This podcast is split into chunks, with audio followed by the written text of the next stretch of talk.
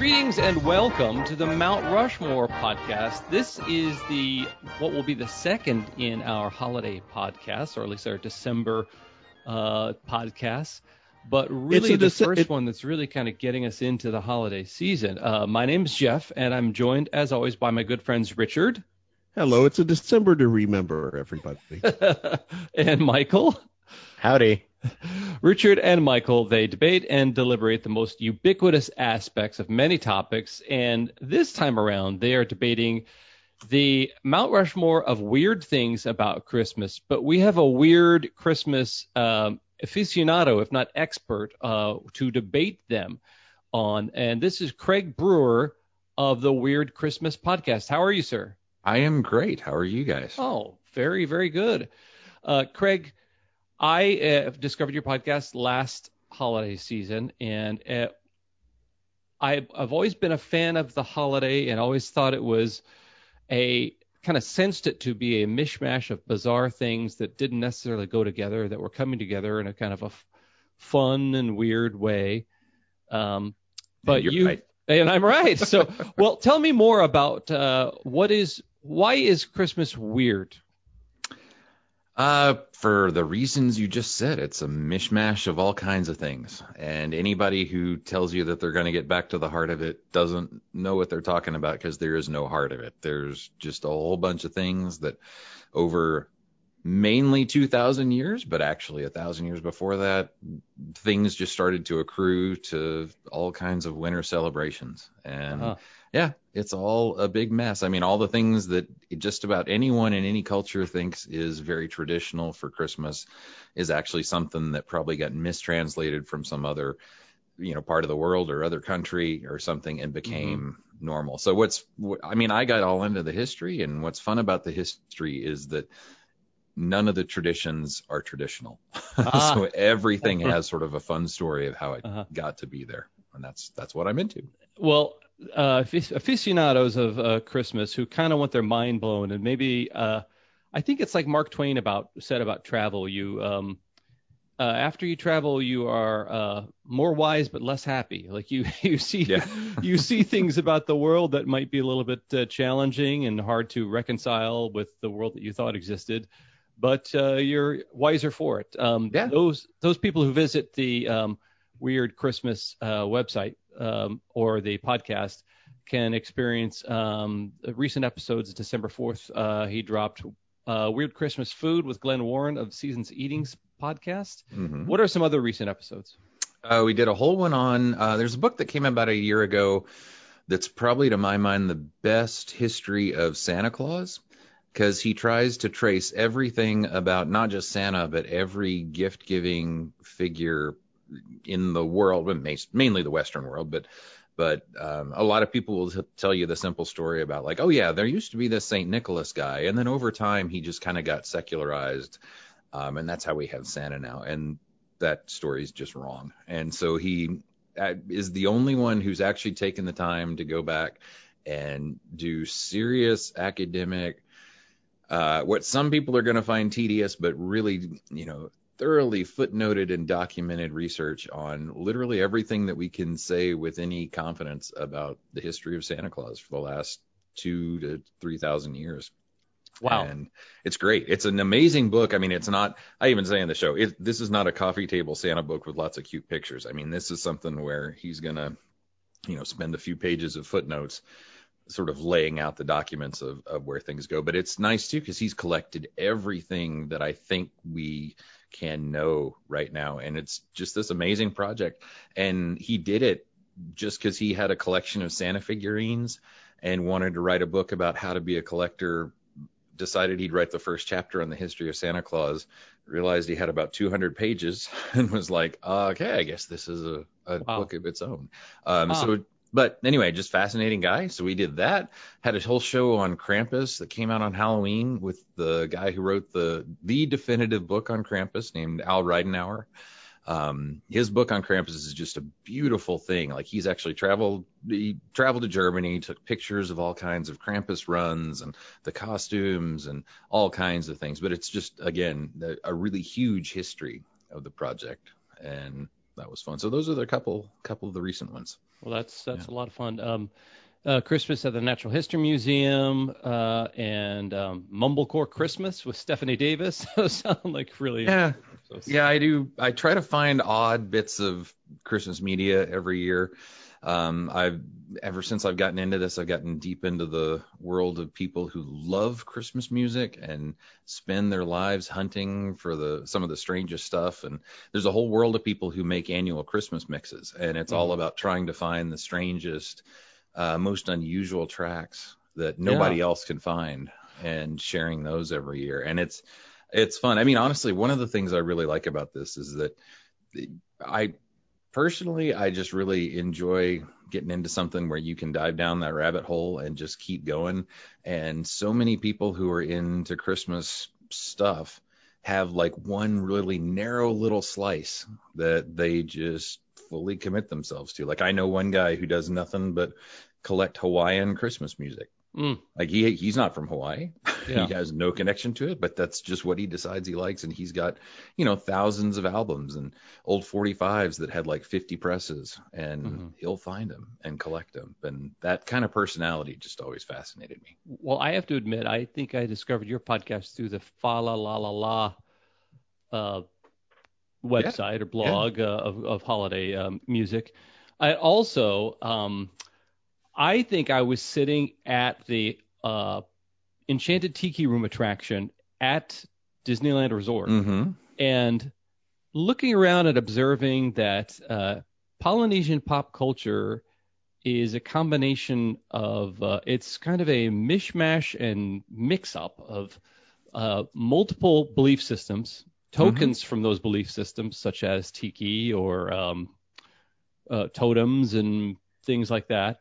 And then celebration, imbibing in beverages and food, and it's a big goofy mix up of all of this different stuff that sometimes and it works for a lot of people. Yeah, they're very entertained by it. Yeah. Richard and Michael, you're both okay. Richard now is unmuted, but Michael is muted. Okay, cool. You're both unmuted. Okay, so awesome. Let's jump right into it. I appreciate you being here, and we're going to plug your podcast and the site. People can find more information about you throughout the show. But the topic is weird things about Christmas, and our guest is usually the person who goes first, and we'll keep to that tradition as we hear about other crazy traditions. So give us your first choice, Craig Brewer of the Weird Christmas Podcast. All right. Well, first of all, I should say, trying to find the Mount Rushmore of weird things, it's a little weird because you're like, okay, the most popular weird things, or are we going for like the full-on strangest odd things I could come up with? So, so I went for more of the stranger things that people may not be aware of. So we'll start with Christmas mushrooms. Whoa. Okay. I think I've done those before. Yeah. Yeah. Well, honestly, you may have. So there's a theory. This actually got really popular probably because of Joe Rogan and his site. He had talked about this a while back, but there's actually been a theory for a long time that a lot of the Santa Claus imagery comes from a Siberian mushroom cult, basically, that there are these shaman and this is all true. Every part I'm going to tell you all about is real true. So there's a shaman culture that dresses in red coats with often white fur and things like that. And what they do during the winter is they go out and collect these mushrooms that are called Amanita muscaria. And you've probably seen them before. They're little red mushrooms with white dots. A lot of the times, especially in Europe, it's a really common Christmas and New Year decoration, these little mushrooms. And you'll see them in like fairy tales and gnomes and stuff like that. It's kind of the iconic little mushroom. Anyway, they're hallucinogenic. And the shaman, of course, would eat them. And they would go on magic trips. So, okay, so that's part of the thing that started getting people thinking about this. Well, there's other connections to it. This is also a place where reindeer are the main pack animal. And the reindeer will wander around and they devour the mushrooms. It's common food for them.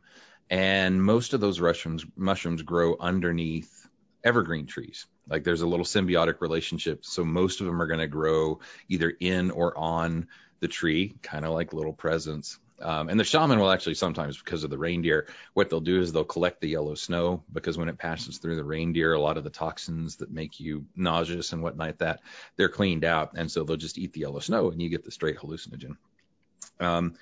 And then on top of that, a lot of times, sometimes since this happens in winter, they're living in yurts and whatnot that are surrounded by snow, and they have to climb down through the opening in the top of the yurt, pretty much like coming down the chimney, and then they come in and do their little the ceremony or whatever it is. Okay, so all of that is actually true. But what's happened now is, of course, tons of people have latched onto that and been like, wow, there's so many things about that that's connected to Santa Claus. That has to be part of the reason why all the Santa imagery is like it is. That would explain the reindeer. That would explain, you know, why you have presents underneath a tree. Santa Claus is wearing basically the same kind of costumes that they wear. And there are pictures on the internet that actual people have gone and taken pictures of these folk. And they're red and white, big coats and whatnot. But yeah, so there's a whole sort of subculture of people trying to make this connection. And actually a lot of, I mean, tenured archaeologists and other scholars have tried to actually trace this connection to say that maybe some of that stuff got filtered through Northern European icons and is why the mushrooms are still a popular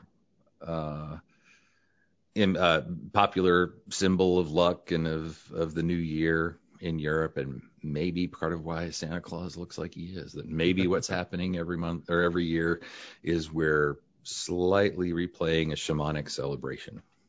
Wow. Holy bananas. That is something trippy. I've never heard anything about that. That's not just me. Like I said, Joe Rogan got a hold of that. And after he did that some like 10 years ago, you can find all kinds of stuff. Yeah, I've got a little video on YouTube of it. You can just search for it's on my website too, just because that's such good clickbait stuff. You know, I had to make one by myself. So yeah. So that one, that's one that's out there. Christmas that is pretty cool. I think there's a lot of trippy psychedelic stuff about Christmas when you think about it. And there's a lot of, as with any kind of fairy tales and holiday things, there's a lot of or things that are related to religion, whether it be Christianity or pagan or whatever. Mm-hmm. There's so much faith and magic that's involved in it, and that things like magical pixie dust exist certainly in places like Disneyland, and things like magical hallucinogenic mushrooms don't seem like they're too far from that. Oh, yeah. And especially for anyone who wants to get back to, you know, we're going to do the pagan roots of Christmas. I mean, that's obviously a fun way to do it. Yeah. So, wow. Super popular theory. Yeah. Yeah. That's, not, I guess, too far from, going to visit your relatives and getting baked with your cousins outside. Right. Yeah. All right, Richard and Michael, I don't know if you can top mushrooms, but go for it. Yeah, I think we're pretty screwed already. Yeah, I'm not sure. I'll be the lamb to the slaughter, and I'll go first for us, if you don't mind, Richard. Go for it. But this is something that kind of Craig brought up just a few minutes ago with Christmas music. And for one, Richard, I'll give him and his wife credit for many years. They made the exact type of mix CD Christmas album that you mentioned. Cool. Just totally full of just wonderful Christmas songs. Some stuff was very classic, and some stuff is very new and also weird. But what I found, one of the weirdest things at Christmas is like new pop artists or rock artists making like new Christmas songs, or like re-recording old Christmas songs. And I find it so just wonderful and strange and weird that there is just this industry that is – they're just still putting them out. They still come out every year. There's some – there are new people making – very serious artists also going in and just like, LCD Soundsystem comes out with a new Christmas song, or like Bright Eyes has a Christmas song, or, even Spinal Tap, who are, silly and whatever from the 80s with Christmas with the Devil, and just like the wonderful collection of just Christmas music from I mean, Spinal Tap, notwithstanding, from like serious artists, I think is so strange. And obviously it harkens back to, songs coming out from, Bing Crosby back in the day when they're, and, even like Elvis with his Christmas songs. And it's just such a wonderful, strange tradition that I'm just always delighted by it. My favorite, by the way, is the Killers, who had a stretch from like 2010 to 2000 or 2006 to like 2016 when they put out a different Christmas song every year, and they totally committed to the song because they're the Killers and there's no irony involved in them as a band. They just totally buy into whatever they're selling that year. And actually, I should point out that they have now packaged all of those Christmas singles into an album that's just this year is now available on streaming services.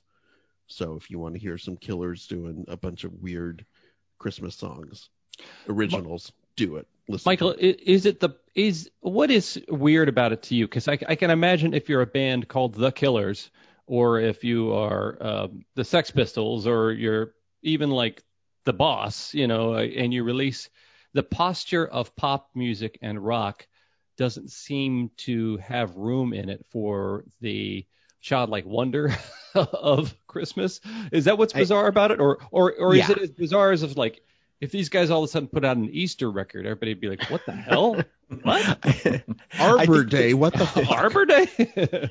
I think that there is like a self-seriousness of rock musicians that doesn't necessarily lay into what Christmas is, which is, or what Christmas is often kind of presented at, which is like either a very joyous thing or a very solemn thing. But obviously there's so much room under the, under the proverbial Christmas tree for all this sort of stuff. But yeah, I think it's when a serious band puts out something that is just like ridiculous and Christmassy. One of the things that I have why I've learned from Craig's podcast and my I read a book called The Battle for Christmas a few years ago, and there are things that Christmas there are things that are part of the experience that we relate to the tradition of Christmas that weren't there 5 years ago, that weren't there 30 years ago. That and there are some songs. It's almost like the audacity that somebody has as a performing artist to create a piece of music that enters into the canon and pantheon, or I guess. Not a pantheon, but the identity of the tradition of Christmas almost seems like so audacious. But I forget that, Frosty the Snowman didn't exist, always, or Rudolph the Red-Nosed Reindeer didn't exist always. Yeah, and Rudolph was put out by a department store. Was it Montgomery Ward's? Montgomery Ward's, yeah. Yep.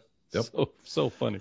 It does seem like audacious. Like here's this thing that is Jesus adjacent that somebody could just pick up a piano and write. Oh, yeah. I mean, people joke about Mariah Carey's song every year, but that thing is now immortal, right? I mean, that one Mariah Carey song is never going away. She now has an Apple TV Christmas special that is coming out this year, which I just learned about. Wow. Yeah. Oh, yeah. And it's the fact that she could actually pull it off. I mean, like – part of the reason you see so many people do that is the hope that maybe they can do that, because of course, if you happen to be one of the rare few who actually lands something that does that, I mean, you're set. I mean, she could never do anything else again for the rest of her life. And that one song, despite residuals for anything else, she, still be one of the richest musical artists out there. Yeah. So, I mean, that's one thing that leads so many people to either try themselves or be forced to try, or I've even heard of people having that written into their contract that, once you start to get with a major label, especially if you're going to be one of the big top 40 types, there's going to be a Christmas song written into your contract somewhere. Just on, again, just sort of on the lottery of the off chance that maybe we do this, because it's something that you make and it can get played year after year. It's not dependent on your current album or your current tour. Oh, it's fascinating. Which is awkward if you're Jewish. I was gonna mention the Neil Diamond or the Barbra Streisands of the entertainment world. Right. You know, some of the ones that you know are like a lot of like White Christmas, and a bunch of those were written or co-written, you know, by Jewish artists too. Yeah. Or is it Berlin? Is White Christmas? Yeah. Berlin? Yeah. One of the fascinating aspects of well, we can dig into this stuff later, but it seems like we bring up Elvis Presley and Colonel Tom Parker whenever he fits into any category. And right. I think Elvis was forced to cut a Christmas song while doing his comeback special. He was trying to get away from the corny stuff. And the Colonel made him do a Christmas song just because he's just printing money. Okay, dudes. I will say, just on that, I have to give one of my friends a plug. There's a friend of mine, Jim, runs a site called Christmas Underground. And what he actually looks for are people who are sort of in that situation, but who actually manage to write really sincere new Christmas songs, like not just to do a cover, but his whole thing is actually tracking down actual Christmas music that you would really want to listen to. Yeah. And I mean, he's to the point where he trolls Bandcamp and SoundCloud and all these things, and finds things that maybe they might not get any other exposure if he hadn't been looking for them. But he finds some of these like amazing pieces of music that, I mean, run the gamut from like protest songs to emo stuff, to little folk pieces, to full on, you know, whatever, but it's just amazing the number of people who actually are out there trying to make Christmas songs that aren't schlock at all. And that's wonderful. And yeah, he's found things that just blow my mind, just because it's good Christmas music. Well, that's really cool. Don't expect it. So. Well, you know, I would keep going with the picks, but obviously when we talk about, let's say, a concept as big as the American democracy or the idea of America, people have these assumptions and they use them. They build entire careers and belief systems off of these assumptions of what America is and who an American is and what Americans should be doing at any given time. And they're so often completely historically inaccurate. They're not just ideologically wrong or ideologically isolated to a certain spectrum of the population, but they're historically inaccurate to what this country was founded on, and the deviant practices that even created this country. So also Christmas as a concept, you know, you could write a song about. It seems like one of the reasons maybe for the timeless endurance of the Charlie Brown Christmas special is that it's some of the music there and tapped into the malaise and melancholy of the season and the sadness and the loneliness and isolation that people feel this time of year. I think you're right. Yeah, I think you're absolutely right. All right, Craig, what is your next choice for the Mount Rushmore of weird things about Christmas? All right. I will go to what is actually probably the most traditional thing that I do, but it's Christmas cards. Oh, cool. And so actually on social media, the thing that got me actually started in this whole thing was I got interested in old Victorian Christmas cards because they just printed thousands and thousands and thousands of these different things. But the demand for them was so high that they would just print anything and slap Merry Christmas on it, basically. And I truly mean anything. So the whole, and that was when, what happened, the quick little history here. So the penny post in England started. It was the first time that you could mail something for just a penny, and it was super cheap. And a couple people realized, hey, if we just make these little cards, people can send them to each other, especially Christmas was kind of getting popular again. And they're like, this is a great way to do stuff. Postcards were already popular because, I mean, this was before Instagram. So the way that you kind of get cheap eye candy was often through postcards. And so people wouldn't throw their postcards away. They'd actually keep whole books of all the postcards they got. So Christmas postcards became like a hugely popular thing, because it was a good time, a good excuse just to start to send everybody, you know, a note or a card or something. So anyway, they made tons of these things. And a few years ago, I found this book called Christmas Curiosities by a historian who collects what's called ephemera, which basically means any paper stuff that's meant to be thrown away, like tickets or bookmarks or postcards or brochures or whatever. But in the course of all of his collections, he had found these amazingly strange Victorian Christmas cards that at that time, you know, it was still before they had solidified what Christmas imagery was supposed to be like it didn't have to have Santa Claus on it. And, you know, there was no sort of limited set of Christmas imagery. So a ton of these postcards would be about just totally surreal things. Like, for example, the one I share every year that is shared more than anywhere else, I call it Frog Murder Christmas. But what it is it's one frog running away from another frog he's obviously just stabbed. And these are like realistic looking frogs, by the way. These are not cartoons. It's realistic looking frogs, as if one has just killed another one and run away with his money. And he's taken off. And underneath it just says, "A Merry Christmas to you." And that's it. That's the card. So, and I, of course, at first I'm like flipping through this guy's book and I'm like, these things can't be real. But you look into it, and yeah, they totally are. So there's this whole world of insane postcards. And what I started doing was I just made copies of everything in that book, and then I started collecting some on my own because, honestly, it's not that hard to find. You go sort of look in the back corners of a local antique store, and you're going to find a box of postcards, and you can find some weird ones in there. So I started collecting these things and found other collectors and then just started looking online. And now I've got a collection of thousands of the strangest, most surreal images. And all year long, well, especially during the season, I share a whole bunch every day on social media.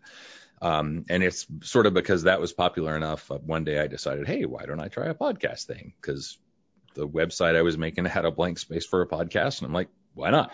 And that was pretty much it. But it was the cards that got me into it.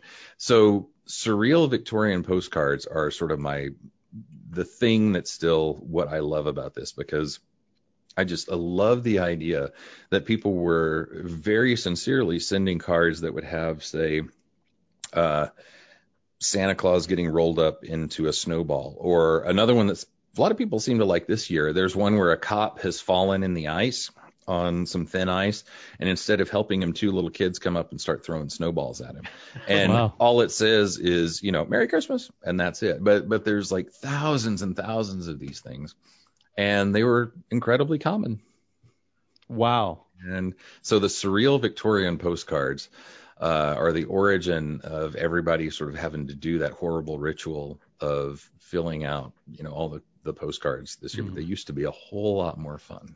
Mm-hmm. Wow, that's a lot of fun.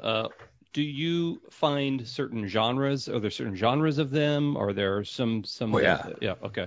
Oh, yeah. There's all kinds. I mean, like, and they were done in series too, which was kind of fun. Like, there would be, so the idea behind the series would be like, you know, hopefully you'd have enough friends who would send it to you, so you could get a whole story. You know, mm-hmm. It'd be like maybe 8 postcards, and if you get all of them, then they tell you a story, and that's a fun way to get them to sell more and other people to buy more and whatnot. Mm-hmm. But yeah, so I've done whole, and some of the themes that show up are very strange. Like for Thanksgiving, there's all these things of like little kids riding turkeys, which is a little odd. There are candle people where they're on fire, but they seem just fine. Mm-hmm. There's pine cone people. There's the other one that is absolutely strange, are dead bird cards.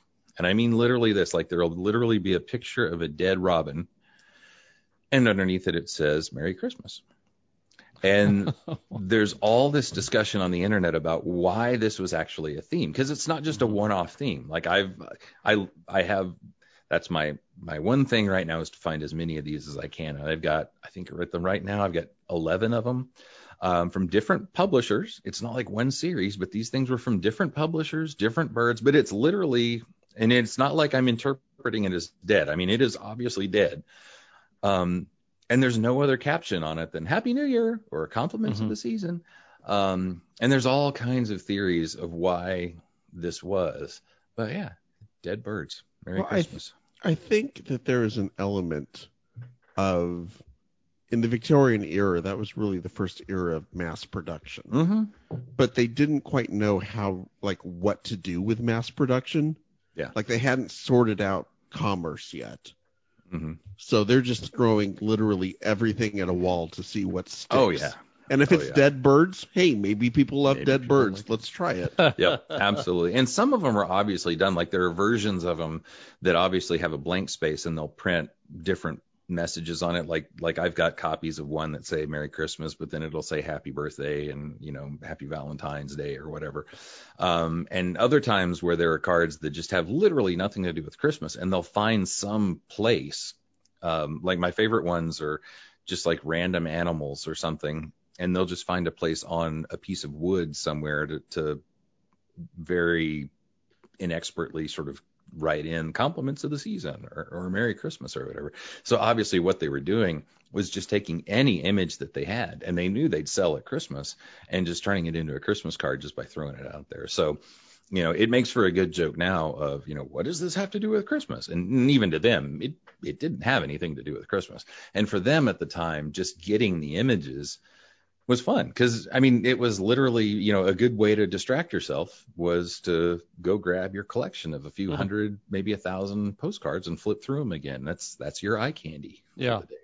Yeah. Yeah. You know, the postcard element, it not being necessarily what I think of as a greeting card format. I guess it would be 4 sides at minimum and in an envelope. It does seem like it is a very reductive format that's almost akin to like a meme now. If you're scrolling through, you know, Reddit or Imgur, or, you know, any social media. And I can imagine when viewed 100 years from now, how many of these memes are anyone going to understand? What do they mean? Yeah, they've become absent from their original inspiration. So. I've got a 13-year-old, and I don't understand most of the memes that are happening today. So, oh God. Okay, well, that's really fascinating. Richard and Michael, what do you got? Hey Jeff. Yes, sir. Happy Saint Nicholas Day. What? Yeah, it is today. It is Saint Nicholas Day in the Netherlands, Belgium, Luxembourg, and the Flanders region of France. Oh dear, I did not know that. Yeah, cool. The 6th is Nicholas's Saint Day. Yep. Yeah, it is. And I bring this up because our second choice is the patron saint, or the figure behind Saint Nicholas Day, Sinterklaas. Okay. And I don't know if you're familiar with Sinterklaas at all. I assume Craig has probably heard the story before. I just know that name, or that word, from the Miracle on 34th Street when the Santa's speaking to the Dutch girl. Yes, yeah, exactly. Okay. And it is a really weird kind of, I don't want to say perversion on the Saint Nicholas story, but it's kind of weird. Oh, okay. Saint Nicholas was the Sinterklaas is actually based on Saint Nicholas, who was a bishop of Turkey. In the Netherlands and Belgium, these other regions, they celebrate Sinterklaas as someone who dresses up in very bishop-like outfit. I don't know that he's necessarily referred to as a bishop, but it's very bishop-esque, and he comes every year to the Netherlands, for example, by boat a few days before St. Nicholas Day from Spain. And it's a little unclear exactly why Spain. There's a few kind of sort of academic arguments about why Spain.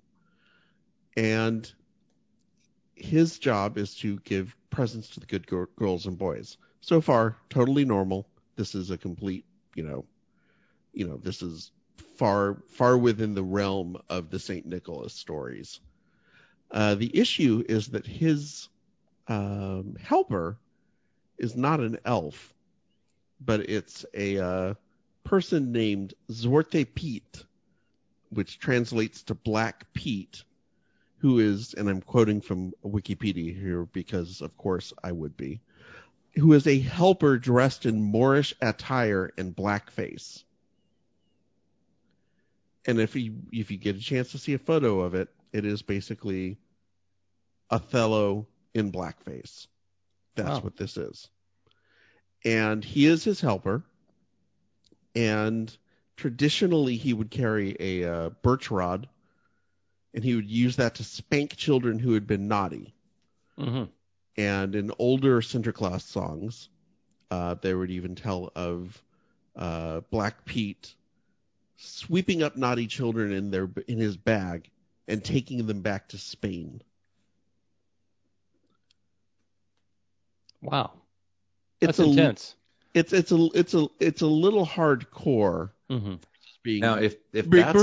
versus being given like a lump of coal. Right. By the way, if the guy in blackface is disturbing enough as it is, imagine entire parades of white Dutch people all in blackface wandering through the town. Yeah. So, yeah, Zwarte Piet is an ongoing controversy. Yes, yeah. It's something within the last decade, there's been a lot of conversation about Zwarte Piet, whether or not this is something that is racist or not.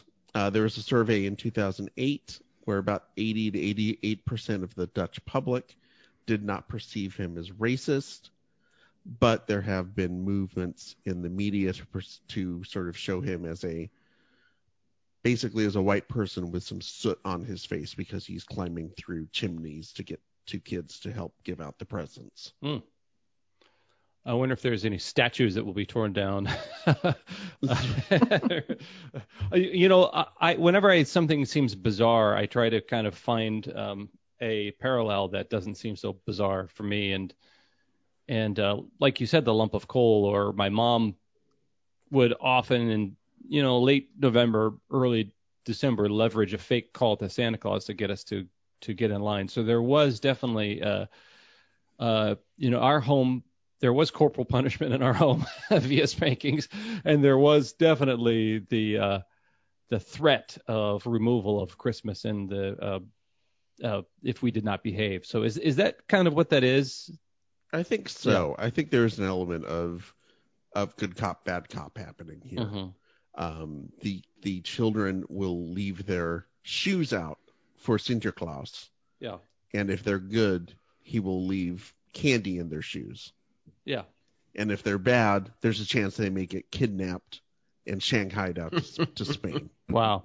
I do wonder which, I'm not theology knowledgeable at all, but the idea of the invention of the devil and the invention of and the rise of so it almost seems like anytime somebody wants to get behind the concept of a deity, somebody down the road always throws a bad guy in there.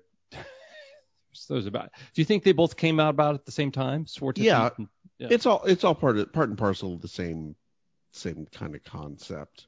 Yeah, and as Craig said, I mean they broadcast the arrival of Sinterklaas and Black Pete every year on Dutch television. Mm-hmm. He usually arrives at a port. Usually, it's a different port every year in the Netherlands, and it's basically like their, from what I can gather, their Macy's Thanksgiving Day parade. Mm-hmm. Yeah, that's what I was gonna say. It's like their big deal, like how Santa shows up at the end of the Macy's parade, and you're like, all right, now it's Christmas season or whatever. It's kind of like that, yeah. Yeah, and Zwarte Piet is part of this long tradition. In Europe, Saint Nicholas always had, they'll call him an evil helper or sort of a punisher figure. Krampus is like that. Germany had a guy named Knecht Ruprecht. In the U.S., we have Santa, and Santa will either, right, like he'll judge you naughty or nice, right? Like you either get presents or you get coal.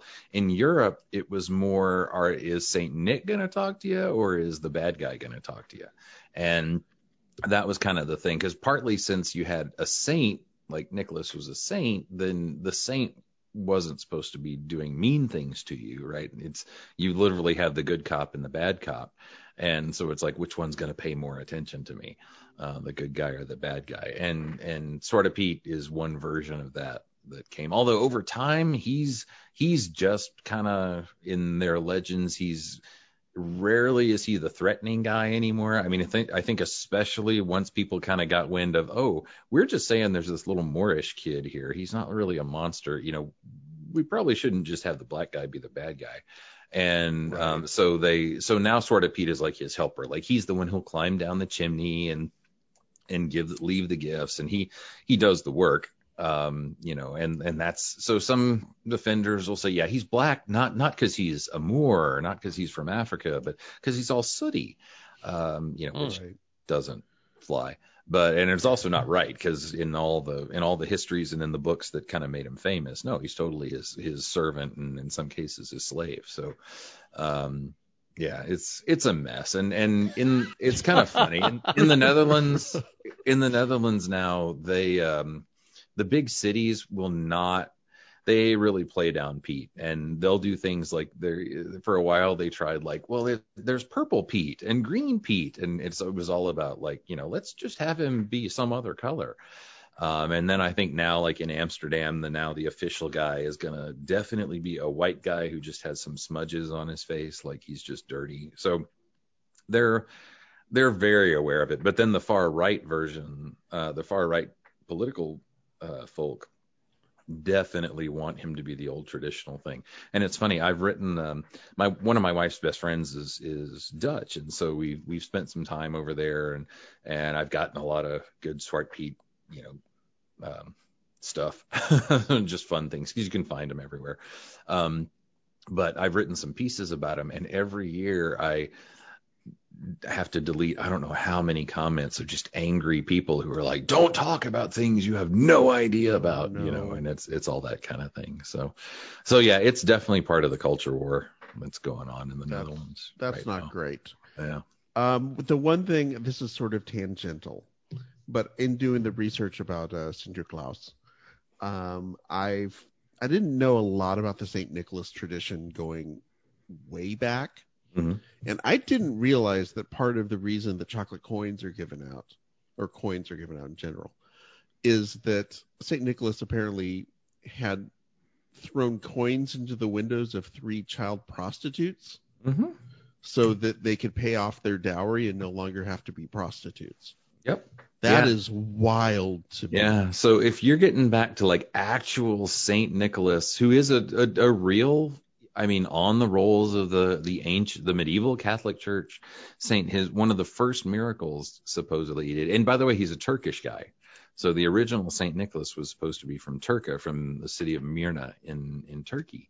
But yeah, the first sort of big legend about him was that there was a man who had 3 daughters, and he was so poor he was basically going to have to sell them into prostitution. And for each of 3 nights, Santa Claus or St. Nicholas would throw a bag of gold in to the guy's door, in order to keep one daughter out. And then finally he ended up, paying basically the dowry of what the girl was worth or something like that. And he would throw the dowry in, so 3 nights, so that the girls didn't have to go into prostitution. And that's one of the first, great deeds of St. Nicholas. Merry Christmas, everybody. Exactly. Yeah. So, yep. And there's more. Actually, there's a better one. I don't know if you guys were going to talk about it. There's a better story about the pickle barrels. Were you guys going? No, okay. Please. So this is my favorite one about St. Nicholas, was that supposedly he was traveling at one point, and there was an evil innkeeper, and the innkeeper had I forget the reason. There was a bunch of reasons depending on the story, but he had basically chopped up some boys who wouldn't leave him alone, or who bothered him or stole from him or something. And I think it was 3 different boys, and he just threw their remains in a pickle barrel. And St. Nicholas stopped at this inn and knew something was wrong, and the guy was trying to cheat him and overcharge him or something like that. And so the miracle, though, that St. Nicholas did was he went over to the pickle barrels, and he made the boys come back to life out of the pickle barrels. So sometimes St. Nicholas is connected to either pickle imagery or whatever, but it's the reason he became Santa Claus too was because he saved children in that legend and in the legend of the three daughters who are going to have to become prostitutes. So little boys and girls, he found they were in bad straits and did something to help him out. But no, I love the idea that he somehow magically put little dismembered little boys back together. And the other odd thing about that is that the first follower of Saint Nicholas who had to go around and do with him was actually apparently that innkeeper who had said his punishment for that was he would have to go with Saint Nicholas from now on. But he was going to be the bad guy. He was going to be the one who had to punish the bad children. So Nicholas did the good things, and this guy who, naturally chopped up little boys and threw them in pickle barrels was the one who would spank you if you were bad. Wow. Yeah. Yeah. So Saint history is very odd. All of this has almost feels like Michael, if this was a comic book, would this be Image Comics? Would this be Todd or McFarlane's? Like Dark Horse? Dark Horse? I'm pretty sure this is some god awful Rob Liefeld creation. Yeah. This guy doesn't have feet, but he has spikes and he has pouches to hold all of his weapons, and let's throw in a bionic arm as well. You know what? Three bionic arms because why not? Because why not? Well, some of the description, I want to get to our halftime and move on because it's just I just love this topic and I love hearing you guys share about it.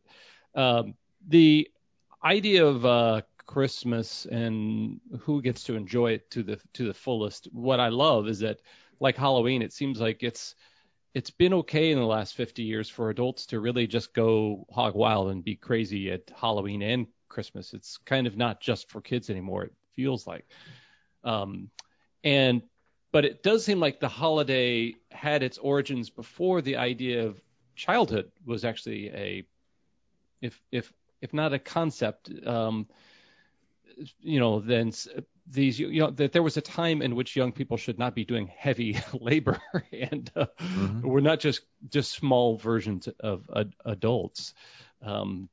Because obviously if St. Nicholas has to rescue them from prostitution, then unfortunately, good. Okay, well, hey, why don't we get into our halftime? And this is the time where I implore you, the listener, to go to the place that you find podcasts, where you found this podcast, and download, rate, and review past episodes of the Mount Rushmore podcast. You can also get into the conversation about future topics by going to our social media handles, which include Twitter, Instagram, and Facebook. So search for Mount Rushmore podcast and you'll find us. You'll find some other schmucks that made a Mount Rushmore podcast too, unfortunately. And they've been hiring big shot comedians, I think, to be on their podcast. You know where you won't find us is Parler. But yeah, Parler. Look for us. Don't find us. Yeah, don't find us. We're not there. But you could also have a great time by going to the Weird Christmas website and following up on all of the things you can do and see and enjoy there, and Craig is going to tell you more about that. Yeah, so weirdchristmas.com is sort of the hub, but the podcast is any podcast app you like. You can hear that. I only put them out during the holidays, so around October-ish through mid-January. I still subscribe to the idea that I don't like Christmas to end on Christmas Day, so I keep it going through Epiphany, which is technically like early January, but I usually, because I'm lazy and haven't edited everything, I put them out still mid-January. But there's not an overwhelming amount because I only do it. Like, I don't do it year round, so there's plenty of podcasts there. But then if you're interested in those postcards that I put out, I've started doing everything from Halloween up through Valentine's Day. I hunt down the strangest old vintage postcards I can and sort of queue them up to go all the time on social media. And you can pick your poison there. Twitter, Tumblr, Facebook, Instagram. Instagram's irritating because you have to like manually upload things. Like, I haven't found a good like automatic way to do stuff, and when you're posting hundreds of cards, Instagram's kind of irritating, but I'm on there. But yeah, Twitter and Tumblr and Facebook. I like right now, I think it's set to do 15 cards scattered throughout the day, and I try to find the strangest ones that I can. And it's a lot of fun. A lot of people commenting on them and trying to figure out where they came from or what they might mean originally. Yeah, but that and the podcast, that's what I'm doing. Well, it's a lot of fun. Yeah. Oh, one thing, if you don't mind me saying, my favorite thing out of all of this that I've started doing was I decided to, 2 years ago on a whim, I thought to myself, it'd be really cool if I could go out and find a whole bunch of strange, weird Christmas short stories to have. And then I decided, or I figured out, it'd be a lot easier if I just had other people write them for me. And a great way to do that would be to start a little contest. So for a few years now, I've done a flash fiction contest where people write just weird Christmas stories. And it's actually amazing, the amount of stuff that people write. I mean, I get hundreds of entries every year, and I read about I don't read them. I have all authors and other people read them every year for one episode that usually comes out right around Christmas. But it's some amazing stuff of people just being as creative as they can about Christmas or the solstice or Hanukkah or any sort of winter holiday, as long as you're taking some strange and unusual approach to it. And I do that every year now, so if you've got any writers listening, I'd love to have you participate next time. The one this year, it's closed, but it'll be coming out around the 20th of December. But the ones from the last couple of years are just, they're amazing. And you even win money prizes.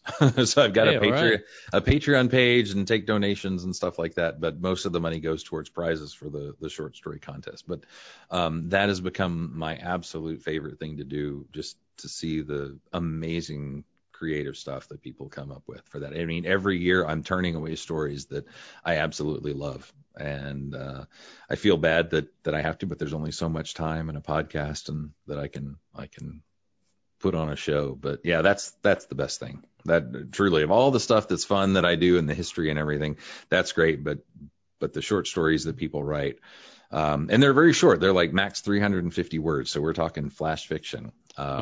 It's fun. It's some great stuff. Hey, cool. So go to weirdchristmas.com to find all of these things that Craig's been talking about. And, we've taken an hour to do the first two, so we don't have to rush, but we'll kind of get on our sleigh and go sprightly through the second choices for each of you guys. So I believe now Craig is going to let us know his third choice. All right, third. I'll be quicker, I promise. So time it's me commenting on all the stuff. It's dragging on. Well, this one's easier. Poop. Christmas poop. So especially in Spain and Catalan, there are a lot of actually poop-related traditions. The first one is called the Caganer. And the Caganer is a very common thing in nativity scenes in northern Spain. And northern Spain is mostly Catholic, but in the northern part, which is still, somewhat Moorish, somewhat Gypsy, somewhat, a mix of all different kinds of things in the Catalonian regions, the Caganer is a figure that's very common in nativity scenes who's got his pants down around his ankles and he's taking a poop. And this is just a normal part of nativity scenes in that part. And you can buy the Caganers for your nativity from all sorts. It's a huge sort of statement thing that people do, like it's politics, like there's tons of Obama or Hillary or Trump or Biden or Romney or whatever guys pooping. So that can be your Caganer that year, or it can be local politicians, or it can be pop culture figures. But if you look up Caganer and any name that you can imagine, you will find an addition to your nativity scene that no one else will quite understand. Wow. So that's one. Wow. But that's not the only thing. So there's also, it's called the poop log. And it has different names, and it's not that kind of poop log. It's actually a wooden log. And it's called different things, like the Tío de Danal is one name for it. But what it is it's a hollowed out log that's usually on one side, it'll have a little face and it'll wear like a little red cloak behind it. And it's a bit like a piñata. They fill it up with candy. And then on Christmas. Candy. Okay, good. Yes. You fill it up with candy. And then the whole idea is that on Christmas Day, you get to empty it out and eat all the candy that's in there. But before you do that, there's a very traditional song that the translation is basically poop, log, poop, poop, log, poop. And then there's a whole bunch of other verses that go through it. But yeah, it's the pooping log is where kids in that part of Spain will get their candy. So so something about that part of Spain has a whole lot of Christmas poop traditions. Wow. Yeah. Wow. The first one, the Caganer, kind of sounds similar to the Calvin pissing on Ford icon or logo.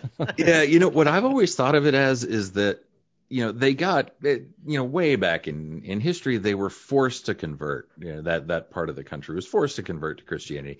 And I've always seen it as kind of the idea of like, yeah, okay, we'll accept your religion, but every year we're still going to take a big steaming crap on your God, right? It's like at least there's that little bit of resistance going on every time. But the poop log, that one I have no idea where it came from. The poop log sounds like something that John Crickfaluzzi would have come up with on Ren and Stimpy. Wow. Oh, yeah, like powdered toast or something. Yeah. Right. Yeah. That's a lot of fun. Okay, wow, that's really cool. Is there more poop stuff or just those two things? Those are the two that I know of, but I'm always expecting to find more. The number two. When you count your poops, you don't go past two. Okay. All right, Richard or Michael, what's your third? Our third choice is... it's nothing specific. It is just that feeling when you go over to someone's, a new family or a new friend's house to spend Christmas, and they all have their individual ways in which they do the same basic things. It's like an individual. It's the experience of experiencing someone's Christmas traditions, and you're like, I recognize all this, but I don't understand it necessarily. It's like going to someone's house and you're playing under their Monopoly house rules. Yeah. You know exactly what's going on. You're like, okay, so you guys you open up the you do your stockings before Christmas Day. Okay. Mm-hmm. Christmas night with the stockings. Okay. I get, sure. And you just kind of have to roll with it. And you bake cookies every Christmas Day you bake them. Huh? That day, huh? You open up one gift at night before or all of them before. I think that there's a very interesting thing with Christmas is that it's so shared, but each family treats it so differently. And sometimes it's just the tradition, like an individual family's like traditional Christmas is onto themselves. Like, when, in the pre-COVID times when we saw people for Christmas, like at the end of the night, we just played Trivial Pursuit. And it was just something that we did every Christmas. I don't know when it started. I don't know how long it's been going on. It's just the thing that you're just waiting for, like pie to come out and coffee to come out. And it's like, all right, time to play Trivial Pursuit. Mm-hmm. I don't expect any other families to do that, but it's just the thing that you know is happening. And I think that Christmas just lends itself to have all of these shared items, but they're so done individually. And I think that's just super weird. It's just, like Monopoly, like, okay, so when you land on jail, you get all the money that's been put into the middle of the pot. Yeah, what? Who made up that rule? But then you just accept it. But then you just accept it. Uh-huh.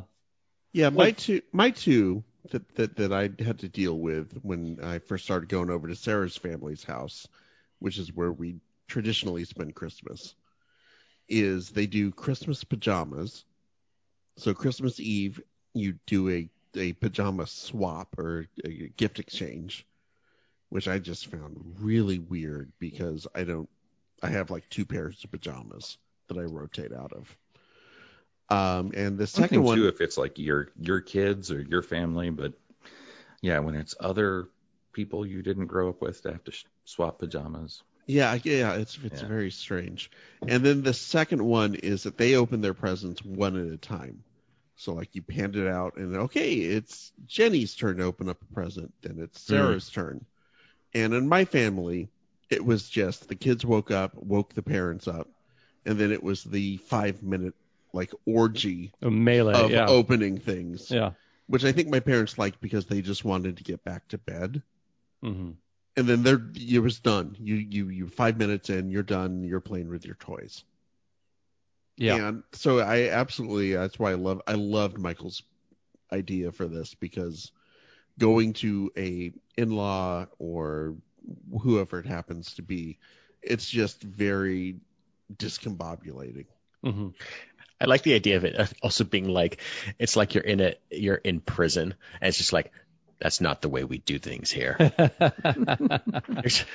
There's always just like some older family member is like, you're new around here. Yeah. And you have no idea. We don't do things like that way. Yeah. That is fascinating, 'cause as a young person, I do remember just assuming that our Christmas was the way all Christmas was, and then realizing other people had different traditions, and there's no announcement. It's not like you're going to get an agenda when you hang out with your family for their versions of your extended family or whoever for their versions of the holidays. So you just kind of have to roll with it. Yeah, and it's so funny. Yeah, it's like the same thing, but it's just kind of mixed up a little. That's great. Yeah, I was an only child, and so Christmas morning was always pretty short because it was just me. But I remember the first year at my wife's family's house, they called them stocking stuffers, but it's basically everybody would get everybody like a whole bucket of little tiny, like teeny tiny dollar or $2 gifts or, bottle openers or whatever. And then they had one or two gifts. But it was the same thing where everybody had to open them one at a time. And so it was like, well, we're going to be here for about 2 or 3 hours while everybody opens their bottle opener that the last two people also got. And we're all going to ooh and ah. And then I'm going to have to do it and act surprised. And we're going to move very slowly. It was an experience. Yeah. One bizarre thing I don't remember. I think I remember seeing it starting in the mid 80s or 90s is the double income, no kids Christmas Day. It's usually the couple jogging on Christmas. You're driving from one parent to another's or something like that, and you see people out exercising on Christmas Day. I remember as a kid seeing that going, what the hell is going on? Oh, so bizarre. All right. So that takes us to Craig's final choice.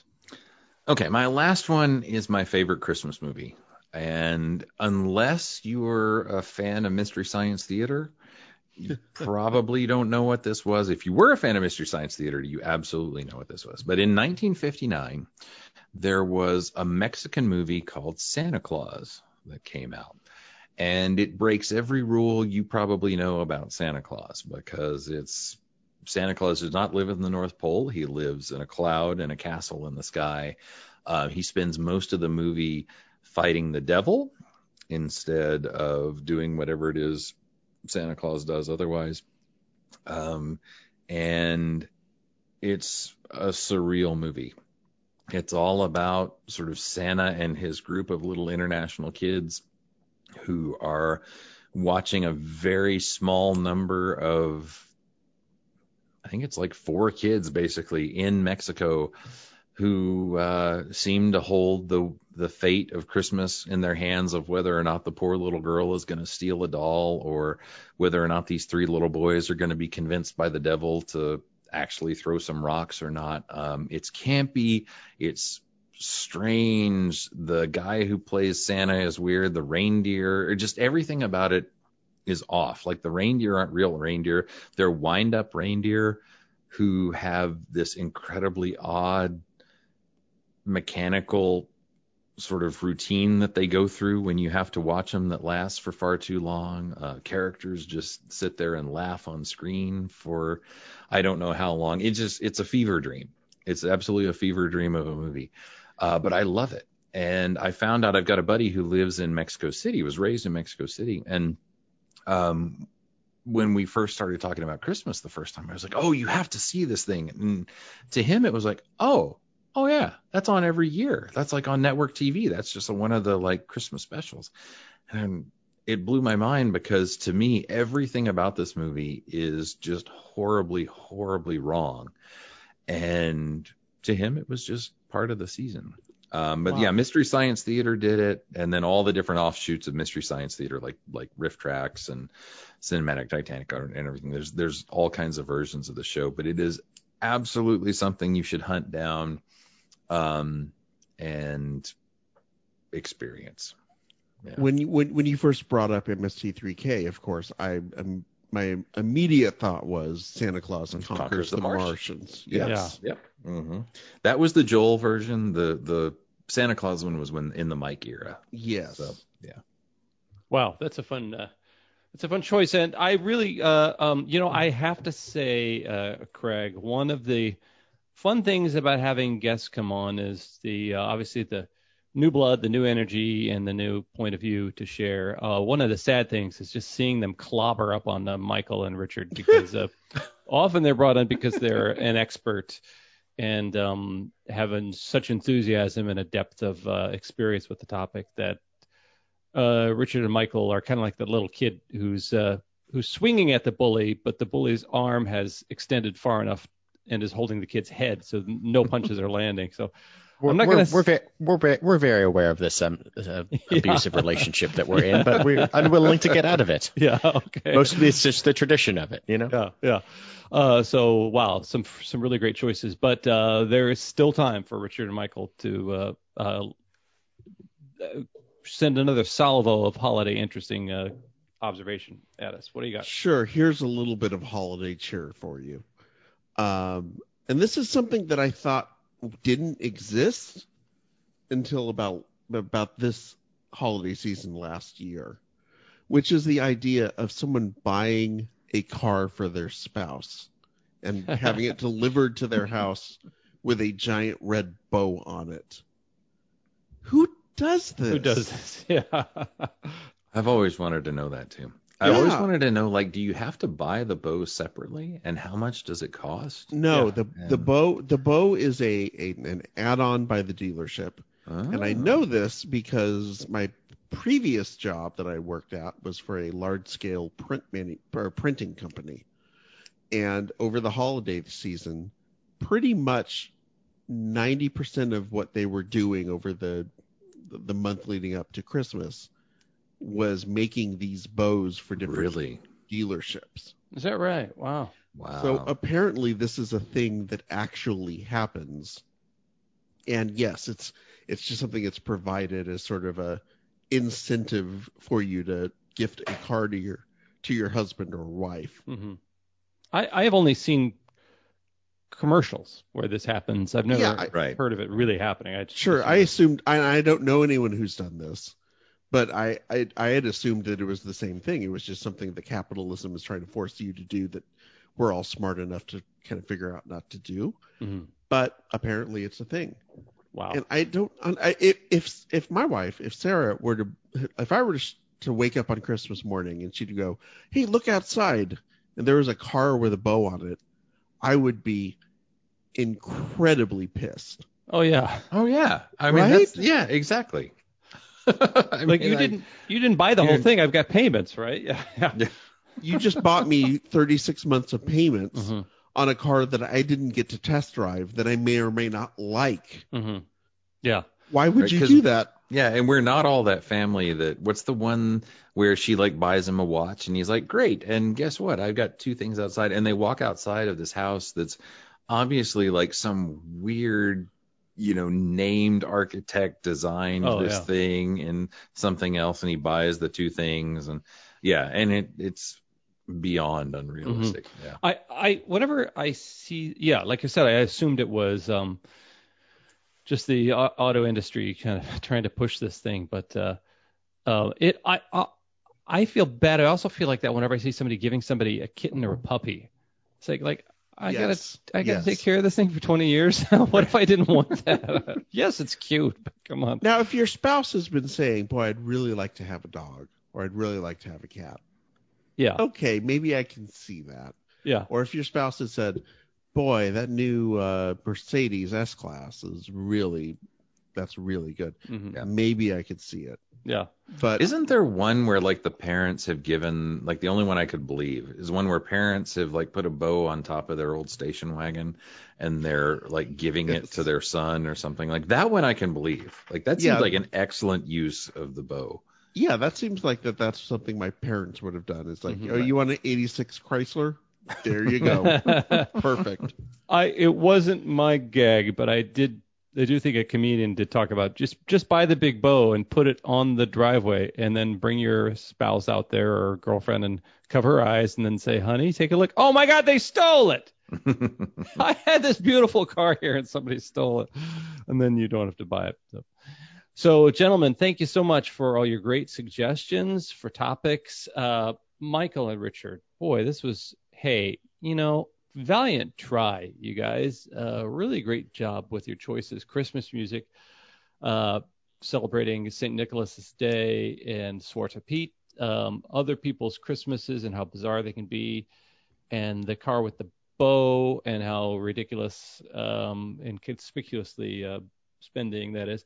But I gotta say, you've been trounced by the weird Christmas maestro Craig.